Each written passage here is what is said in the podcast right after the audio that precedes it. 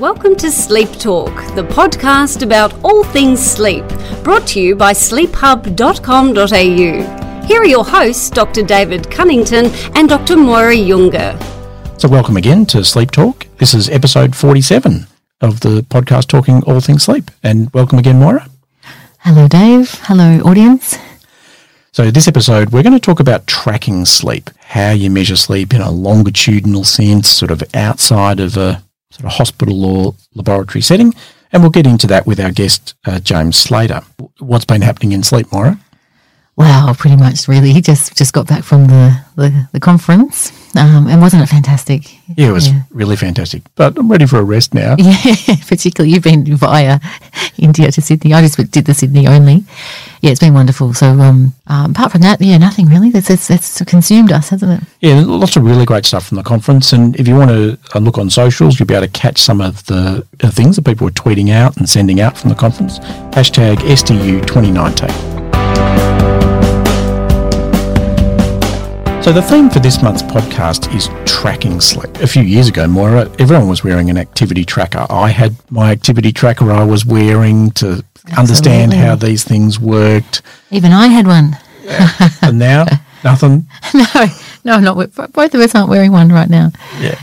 some of the tech podcasts I listen to and some of the other fitness podcasts that I listen to, 2019 activity trackers are out. What's in is smartwatches. Mm. So things that measure both movement but extra stuff. Yeah. Heart rate, more information. More accurate, I'd say. Oh, I think. Is that is that the word? You know, if we think about the basic science, an algorithm if you're trying to pick sleep that's got heart rate plus movement should do much better than one that's got movement.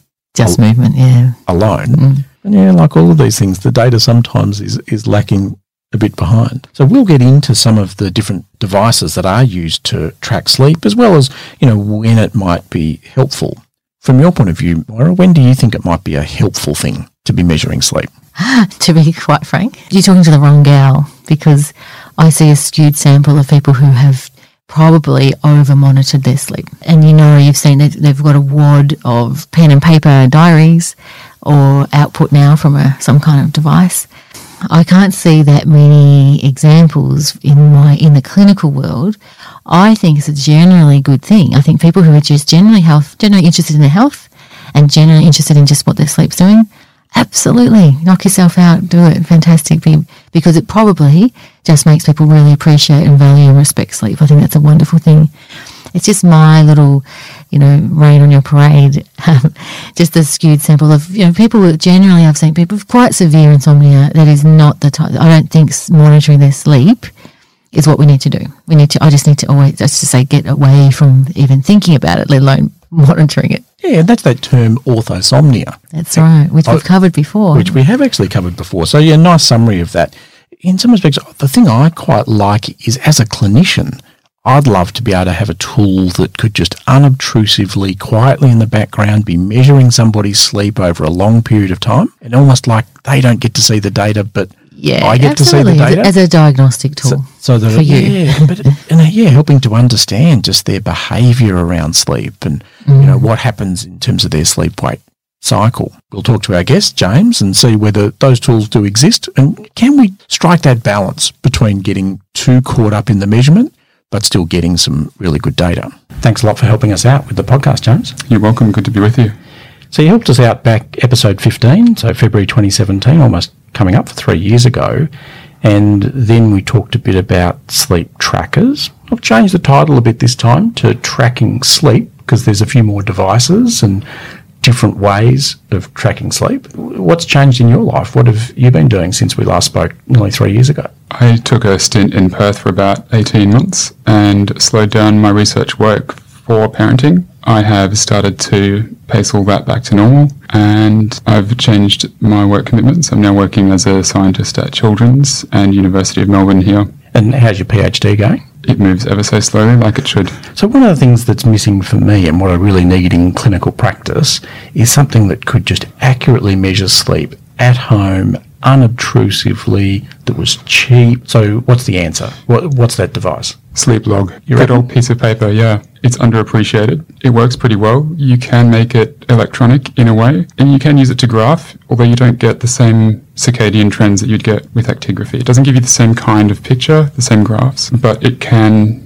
give you a lot of information because it's repeated over nights. You can see what changes with it. You can collect other data with it at the same time. It's cheap, and I think most clinicians can handle setting it up in their practice, but it doesn't give all of the things that you're after. I agree with you, actually. I think that's really true. I love the visual sleep diaries for longitudinal sleep measurement because it's both from my point of view, I can see patterns. I'm pretty simple. I can see patterns, but from a patient point of view, it gives that feedback as well so they can look at it. That's one of my concerns with the consensus sleep diary. It's almost too tabulated and too numerical that you can't visually see those patterns. The consensus sleep diary is great for being standardized and for being numerical. It's easy to write down the number.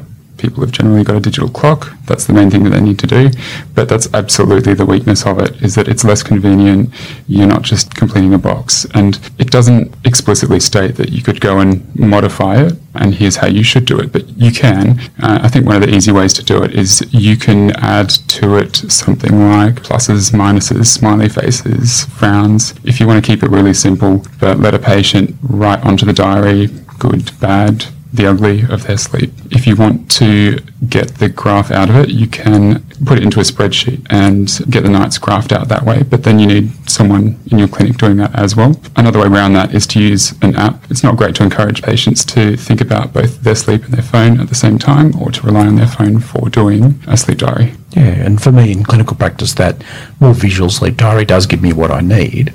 And I certainly get that researchers are going to want more numerical data, so that's where the consensus sleep diary fits a bit better. What about if you're a researcher and then you're trying to look at sleep across populations? What are some of the things they could use to do that? There's no shortage of ideas now on ways to do it. There has been a lot of innovative papers recently on new ways that have come out to measure sleep or something that relates to it. Even looking at Twitter use and when people are not tweeting, it doesn't tell us that everyone's asleep, but the decline in Twitter feeds overnight suggests that people are generally asleep at that time. And that offset and onset of Twitter posts overnight in the morning, it does give us an indication in a region or for populations, subpopulations, gender, sex, age. It tells us a little bit about variation between those groups. So actigraphy is the tool you've been really working on yep. over a number of years.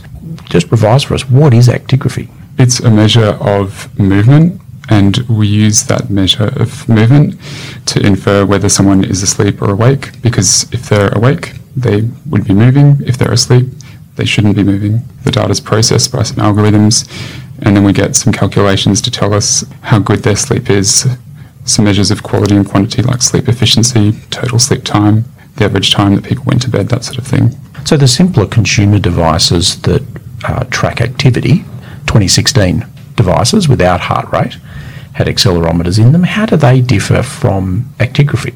Well, we don't know entirely. We have some idea of how they work. We know what the marketing says about these devices, what hardware is in there. We don't know what the software is doing with all of those measures, or even if heart rate, movement. We know that those sensors are in there. We don't quite know how they're used. We might have some of the movement data in there and all of the heart rate data in there, but that doesn't mean that it's processed in the same way that more traditional medical or research actigraphy device would process the data. It might collect it less often, so it might take a sample of movement every second or every 60 seconds, and that's quite a big difference if it's cutting that out. The more conventional devices will get us to the calculations and the, the variables, sleep efficiency, sleep time, time into bed, those sorts of things but what happens for the consumer devices before we get to those numbers, we don't quite know. We know that there is software that is doing some processing, but it's a black box as to how it achieves that. And that's one of the reasons as a clinician, I'm not trying to run my own actigraphy service. I think I've learnt from you and others in the field that being able to tweak those variables makes such a difference to the numbers that come out of the device that it really is a whole science and um, specialty in itself. I think it's worth pointing out as well, even for the conventional devices that have been used for a really long time, a lot of them have now got automated features. And it's important to know when you're using actigraphy what the automatic feature is doing. So if it's marking all of the bed times and wake times for you, that might seem really convenient, but that's not something that is comparable across devices. That's something that that company has developed specifically for that device. Both polysomnography, a sleep study, and actigraphy do have those differences the short term high fidelity of the sleep study and the longer term lower fidelity of actigraphy. But how do they actually compare if you compare them head to head? Actigraphy performs reasonably well at detecting sleep. It's not as good at accurately picking up when someone is awake. If they've had an awakening overnight, it's especially not good at picking up really brief awakenings. Like when someone rolls over in bed, they might lean over, check their phone, and then fall back to sleep really quickly. That kind of awakening that tends to get processed out by actigraphy because of the way the algorithms work. The algorithms make the data and the measures more accurate by smoothing out these little differences.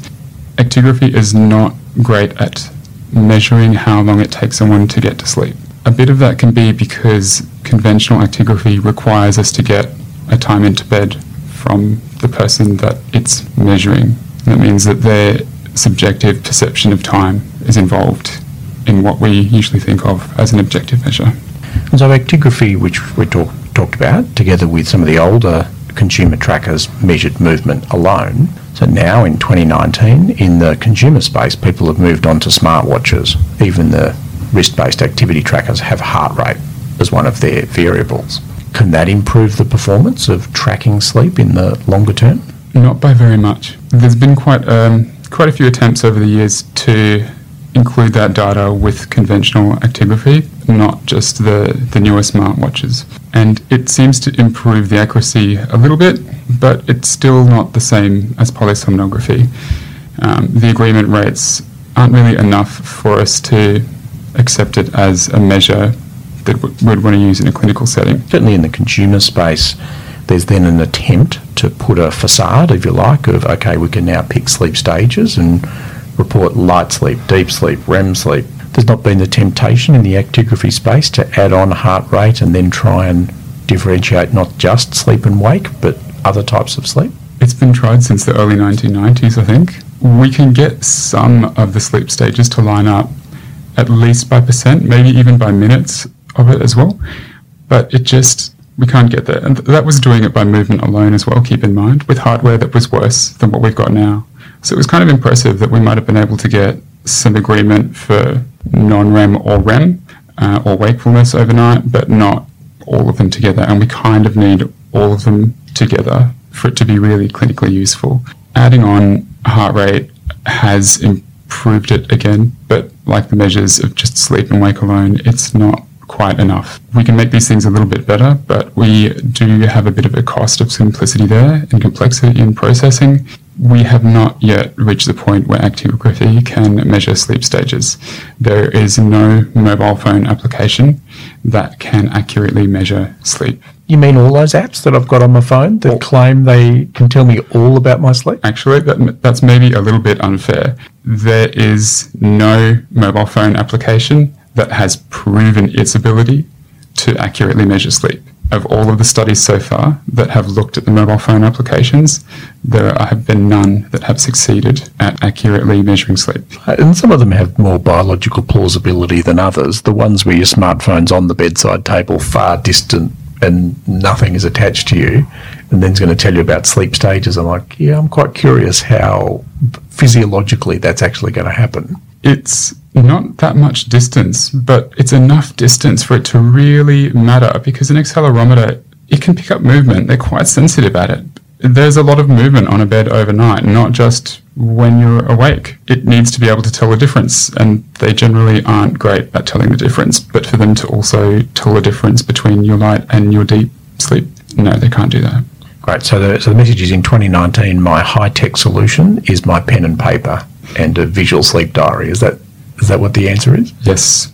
There are also apps that will do the sleep diary for you, but preferably do it by paper if you can. And then if people are looking for research, that's when they should be working with you to get good quality actigraphy data that they can really understand. There are plenty of people out there doing exactly the same. It's slowly improving, but it's one of those things. It's like polysomnography. There are many little, little changes to it every year, every five years, but fundamentally, what we're doing now is what we were doing in 1989. And then you talked up front a bit about use of big data, so looking at sleep patterns across populations. So Twitter was one example. Have there been other examples of that type of data? There's a lot of options for looking at mobile phone usage. Mobile phones record when they're locked, unlocked, when a mobile network is activated, when they're on a home Wi Fi or not. These kind of things, uh, even the ones that I've just mentioned there, that would tell us if someone is at home. There's a lot of other sensors in them as well. They have light measures, they can detect magnetic fields, movement. A lot of this data isn't used day to day by us at all or at least not in ways that we're aware of. Researchers can get participants to agree to having that data unlocked to the researchers for the researchers to then compare. They might be able to piece a few things together by looking at what happens to occur together. Like when people say they're in bed and when they're asleep, it might be that they're at home, they're on their home Wi Fi network, they might be smart enough to put their phone onto flight mode. They might be smart enough to turn their phone off completely. The phone might be locked.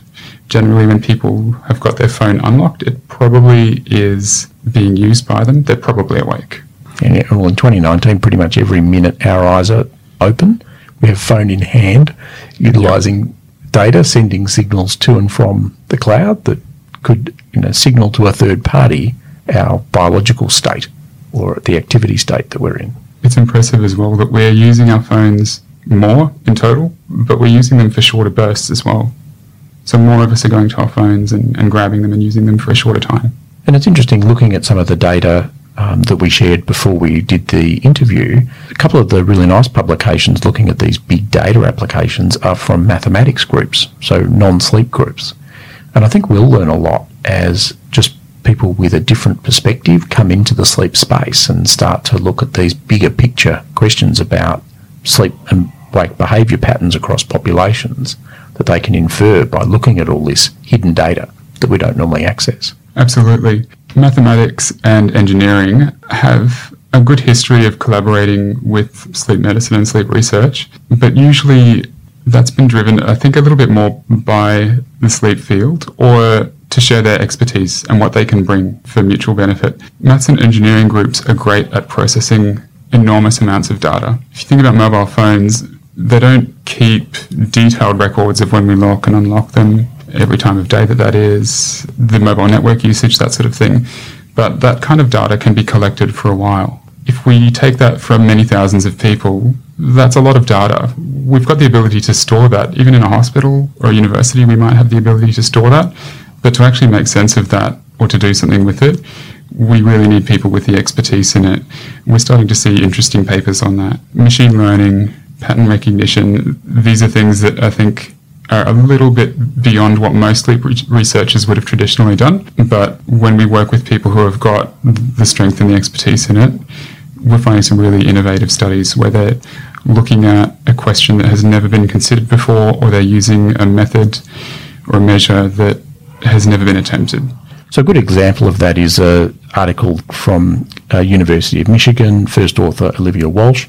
And Olivia's been a previous guest on the podcast talking about her app, uh, Entrain, uh, which educates people on how to use light exposure for jet lag.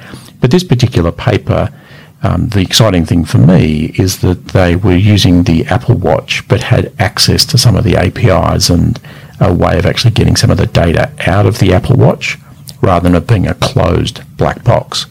And that's an exciting way forward for me. Consumers are wearing very smart devices, not just phones like we've been talking about, but really smart devices like a, like a smartwatch. But it's been a closed box. But being able to actually access the raw data and use algorithms to better tweak what that raw data shows us, I think is a way forward. And there's a really nice paper. Smartwatches have been around for a few years now. Sleepwise, we still know little about them, we don't know enough about them. There are some claims that go with them that they can measure sleep, and the findings for that so far are that they're a little bit weak on picking up wake, just like actigraphy would be traditionally, but they're pretty good at picking up when someone goes to sleep. And interestingly, they are reasonably accurate at picking up when someone goes to bed. And clinically, that's a pretty important time. If we can get someone to go to bed just a tiny bit earlier and that they can handle that. They can fit that with the, everything else that's on them in their life. Great. Thanks for that really interesting discussion, James. It seems for me as a clinician, I'll still stick with my pen and paper and sleep logs because, like you say, I find them really helpful.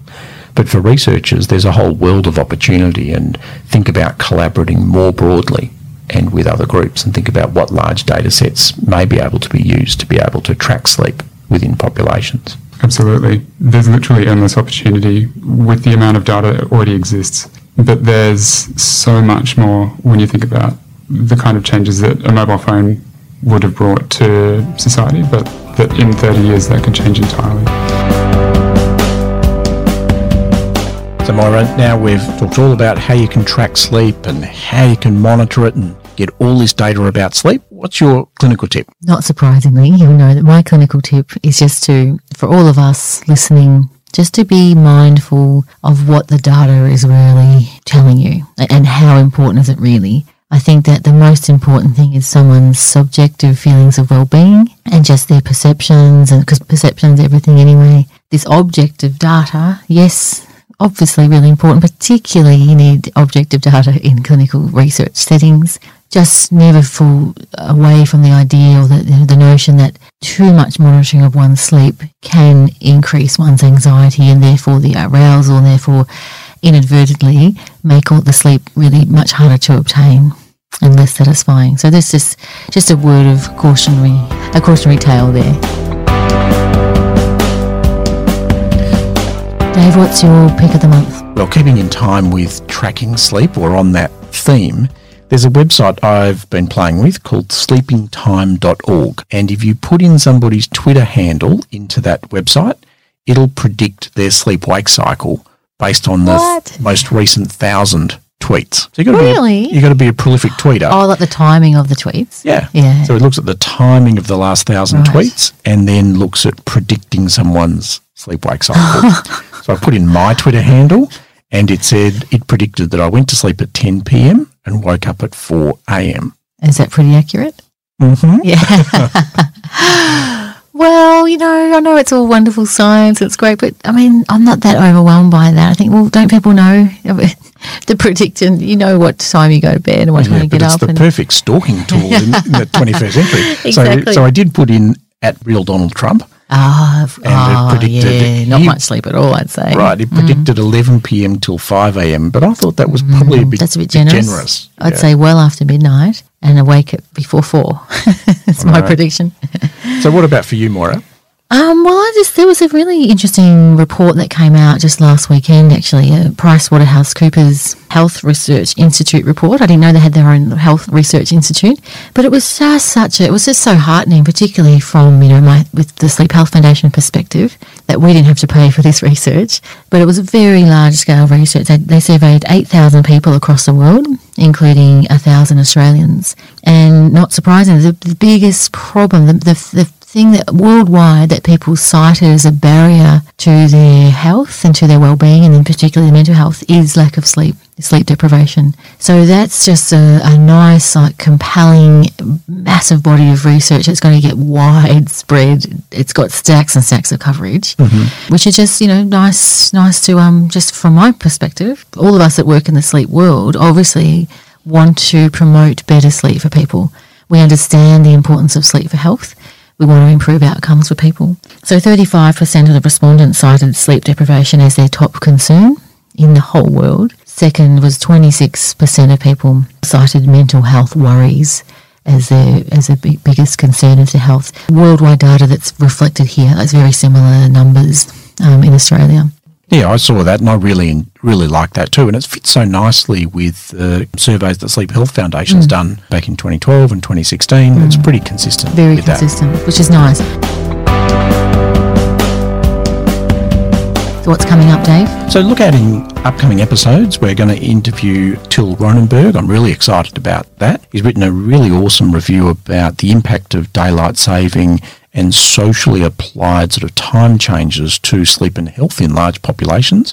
yeah, still working on cannabis and sleep and some other topics. So, yeah, mm. lots of topics to come. Thanks for listening, everyone. If you like us, give us a review on Apple Podcasts. And we had a couple of really nice reviews in September. So, thank you very much for people who Yeah, thank reviewed us and a great comment uh, via Podbean. So, there's lots of different ways you can listen through most of the different podcast distribution channels. Don't forget to send suggestions too. You can email um, podcast at sleephub.com.au. Thanks a lot. Thank you. This podcast is not intended as a substitute for your own independent health professional's advice, diagnosis, or treatment. Always seek the advice of your physician or other qualified health provider within your country or place of residency with any questions you may have regarding a medical condition.